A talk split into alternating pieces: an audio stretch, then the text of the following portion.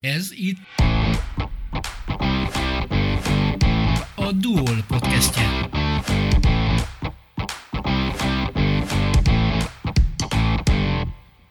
Új műsorunkban olyan Dunajvárosi vagy Dunajvároshoz kötődő embereket hívunk beszélgetésre, akik munkájukban vagy szabadidejükben értékeset, fajsúlyosat, különlegeset tesznek, meghatározó személyiségként jobbá, szebbé téve életünket.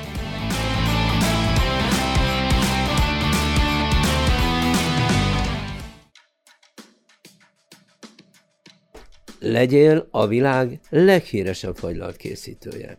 Ezzel a felhívással toborozták a Gelato Festival World Masters idei válogatására a magukban elég felkészültséget érző magyarországi fajlatkészítőket Budapestre az idei év októberére. Némi visszatás után Tóth Norbert cukrászmester Dunaföldvárról, aki néhány éve már egy országtorta versenyt is megnyert, belevágott, és ha már ott járt, meg is szerezte az első helyezést. Vele beszélgettünk. Uram, én vagyok a Balogh Tomi, te vagy a Tóth Norbi, cukrászmester. Egyre aggályosabban nézek. Mióta vagy te szakmában? 25 éve körülbelül. Akkor már te egy öreg rutin vagy. Lehet azt mondani szerintem. Többet dolgoztam már a szakmában, mint nem. Ez valami kényszer nyomán jött ide, hogy édesapád egy bajnok volt és berángatott ide?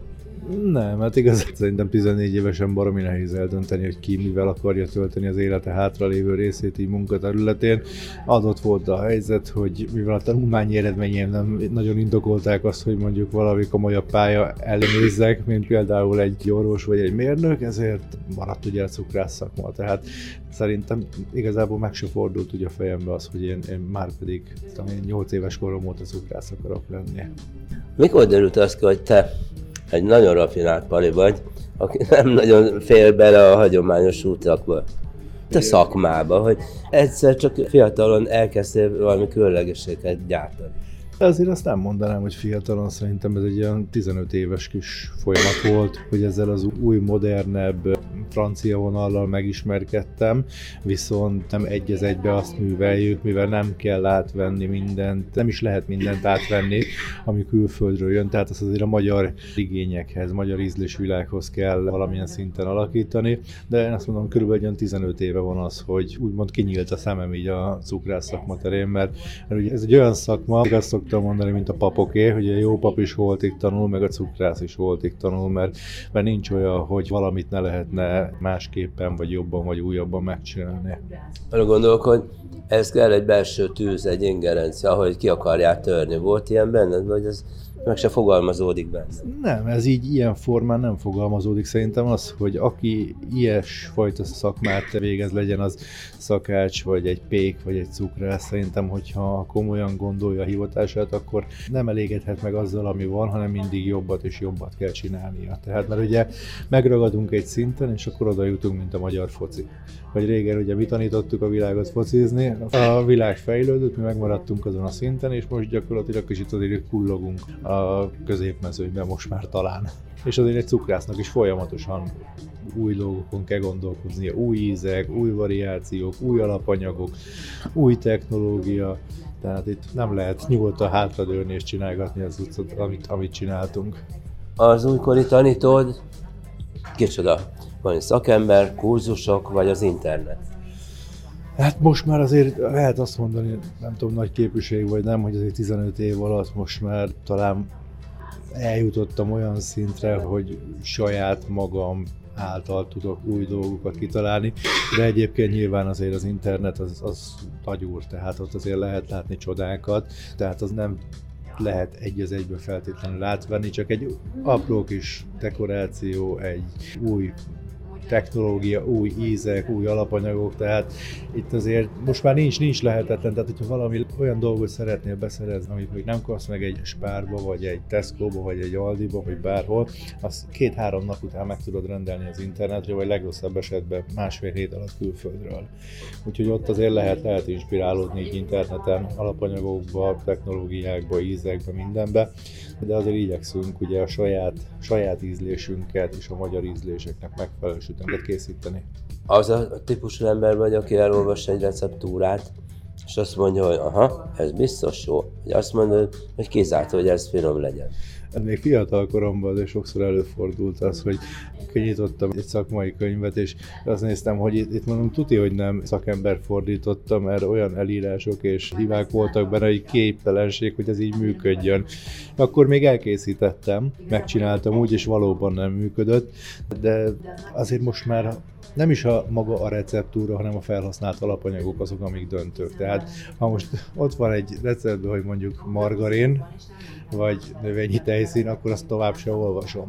Hát nyilván Mert az... abból nem jön egy magas színvonal? Hát ugye lehet finoman mondani, hogy szarból várat nem lehet, de, de hát tényleg azért minőségi alapanyagokból lehet csak igazán jót készíteni, és azért az, az most a receptúra az hogy van leírva gramra, 10 gramra pontosan.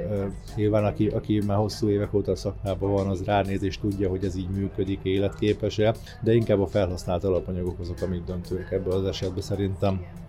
Amikor itt volt a világhírű és Magyarország legrangosabb öreg cukrásza, figyeltem, hogy milligrammokat mondott nektek, másodperceket mondott készítési időkre.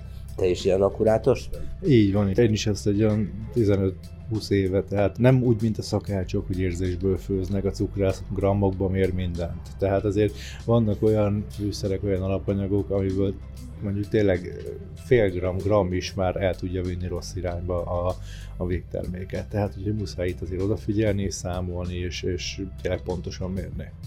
Te egy torkos pali vagy az édességeket tekintve? Nem merném azt mondani, hogy torkos. Én megmondom azt, hogy jobban szeretem a házi süteményeket, egy rétest, egy pogácsát, egy pitét, egy feleségem a születésnapomra nekem mindig csinál egy lemez almás pitét, régi, hagyományos, klasszikus almás pitét, és abban engem teljesen le lehet venni a lábamról.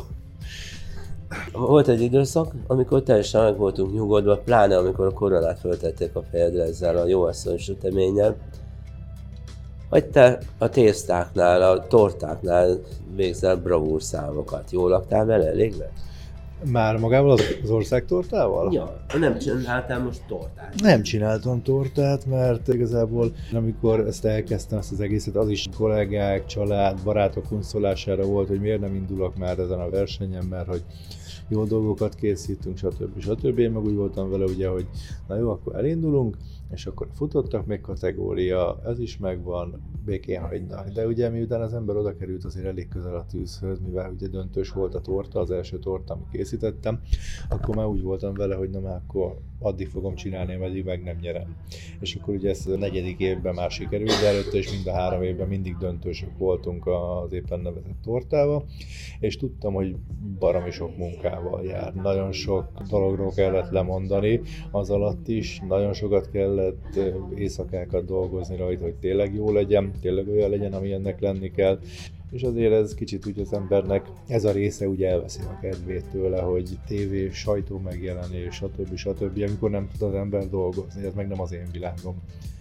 Tehát ez az interjúzás az a az nagyon, egy Az nagyon nem, az nagyon nem, nem nagyon szeretem, pláne az, amikor egy nap kétszer kell menni Pestre, de nem mondom azt most már, hogy nem fog soha többet előfordulni, mert ötletek azok fejben mindig vannak, de, de egyelőre még, még kicsit úgy hátradőlünk meg, hát azért mi is, mint mindenki más küzdünk, ugye elég rendesen a munkaerőhiányjal, elég sok bizonytalanság van így a vendéglátás szakmában, úgyhogy ilyenkor nem biztos, hogy az embernek jó belevágni egy olyan programba, amit nem feltétlenül biztos, hogy százszázalékosan tud teljesíteni.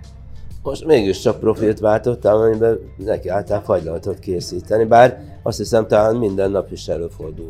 Elő szokott elég sűrűn fordulni, de egyébként így a cukrász szakmában a fagylalt készítés szerintem a, az egyik legegyszerűbb és a legjobb dolog, mivel itt tényleg nincs az embernek úgy nagyon megkötve a keze. Maximum csak olyan jó ízlés határain belül, hogy mit mivel próbál ízbe kombinálni. Tehát ez tényleg egy nagyon kényelmes, kellemes kis dolog. Tehát nem kell körülbelül 70-szer hozzányúlni, mire sütemény lesz belőle, fagylatnál elég gyorsan össze lehet hozni egy jó végterméket.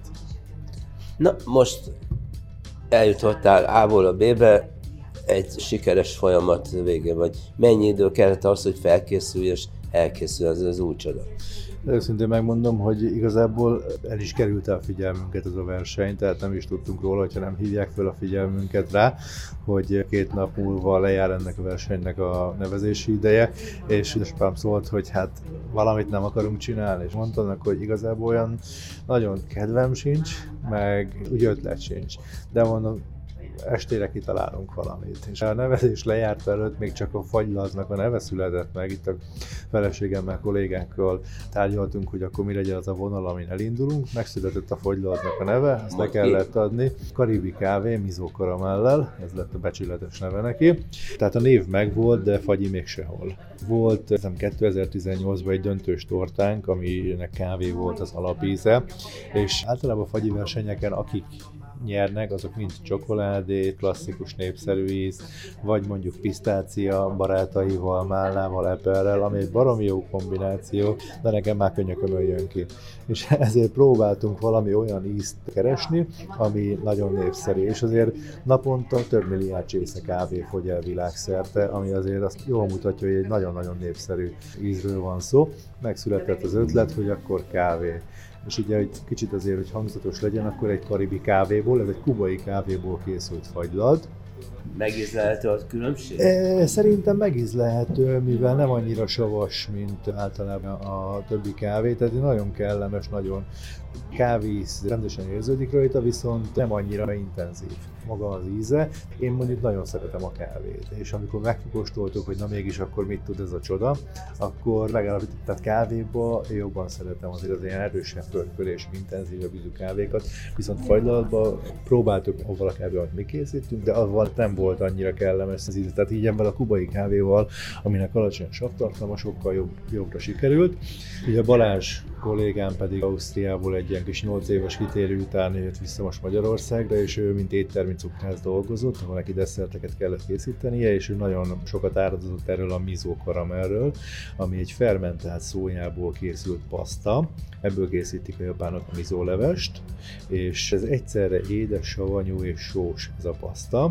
A szójabab meg van már erjesztve, és ebből volt megcsinálva ez a mizó karamell és így a fagylaltba került még egy narancs. Nem akartunk sok ízt a fagyiba belerakni, és ugye ebbe a fagylaltba három íz dominál, a kávé, a karamell és a narancs. Tehát a kávé az, az nagyon kevés gyümölcssel lehet jól párosítani, mivel harmonizál, és ez alól kivétel a narancs, ami szerintem tényleg így az embernek első hallásra egy lehetetlen dolognak tűnik, viszont benne a kávéba meg baromi jó kis ízbomba lesz belőle, és akkor ebből van fagylaltban még egy narancs öntet, ami egy kis narancsvirág, teljesen természetes száz százalékban egy ilyen narancsvirág kivonattal, ami még egy kicsit kellemesebb, illatosabbá teszi magát ezt a narancsöntetet, és így a fagyiba igazából megtalálható mind a négy alapét, az édes, a savanyú, a sós és a keserű, ami, ami még különlegesebbé teszi itt a arányokon azt hiszem elég sok minden múl. Ja. Múlik pontosan, tehát éppen ezért is. Még fagyit nem készítettem szerintem el versenyre ennyiszer, mint ezt, mert kb. 5 alkalommal, általában második, harmadik alkalom után meg szokott szülni a végleges döntés, de volt, ahol erősíteni kellett az ízen, volt, ahol kicsit tompítani kellett az ízen, és azt majd kifelejtettem, hogy van még egy melaszos cukorból készült narancsos crumble, ilyen morzsa beleszorva, hogy ez egy kis ropogós textúra is legyen a, a fagyiba legalább annyit hizelegél a hiúságunknak, hogy fölírtad ezeket a részleteket, így van? Így van, folyamatosan jegyzeteltem, mert régebben még amikor kicsit, hát azt mondani, hogy rutintalan voltam, akkor majd megjegyzem. Igen, csak közben nem volt olyan valamelyik elem a desszerthez, vagy torta, vagy fagyiba, mint akartam volna, raktam hozzá még valamiből egy kicsit, és akkor utána mondom, ez nem lett olyan, mint amilyen volt, és akkor agyaltam, hú, tényleg, mert. Úgyhogy most már mindig mindent jegyzetelek, leírom, ha nem tetszett, áthúzom, odaírom mellé, hogy javított, nulladik próba, első próba, második, harmadik, tehát, hogy még véletlenül se keveredjek bele. Mennyi volt az adag, amikor készítetted ezeket a próbákat? Hát általában mindig ugye egy fagyasztás hét, ami egy olyan tégeire való. Mondjuk a zenemekből, ugye ebből a mizókaramellből is többet készítünk, a narancsöntetből is többet, a morzsából is többet, tehát nem csak ilyen kis fél marékról van szó, de annyit, hogy mondjuk egy két-három tégelyhez bőven elegendő legyen első alkalommal, viszont magát a fagyit az csak egy olyan 5,5-6 kilót készítettem el.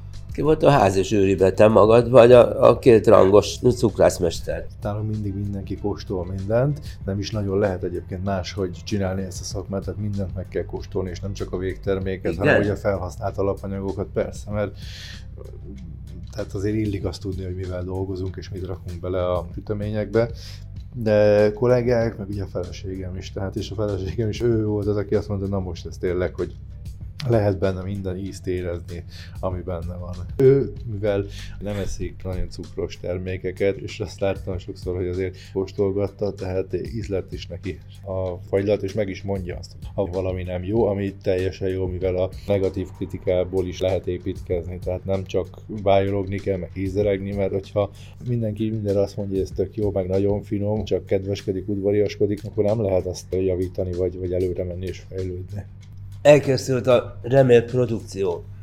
Utána mi történt? Itthon készült a fagy, vagy ott stúdió körülmények között kell elkészíteni? Ott készült a fagylal, tehát minden hozzávalót azt készen el lehetett vinni, vagy félkészen ki, hogy szerette volna.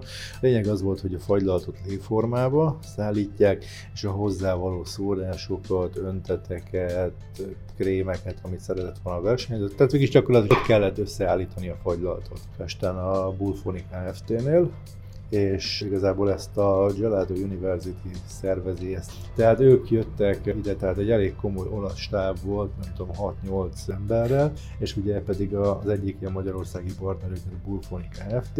A helyszínt biztosították, meg a szervezésben is nagyon sokat segítettek nekik, és megmondom őszintén, hogy tényleg egy baromi profi szervezés volt. Mindenki ugye kabátot, sapkát kapott, ki, mikor, szigorú időbeosztás alapján, az olasz fogylalt egyetemnek a, a, ezt mindenkinek segített, és amikor arról volt, hogy az ember nyúlt volna oda mondjuk a fagyis lapátért, már adta oda a kezébe, mert tudta az, hogy ki mit szeretne, tehát hogy, hogy nagyon nagy segítség volt, hát tényleg az egész szervezésben, a gépesítés, a, helyszín, tehát minden nagyon profi volt a Bullphonic Kft. és az olasz szervezők. Azt mondod, hogy a közvetlen segítő az profi volt, látta rajtad, hogy mire van szükség szükséged.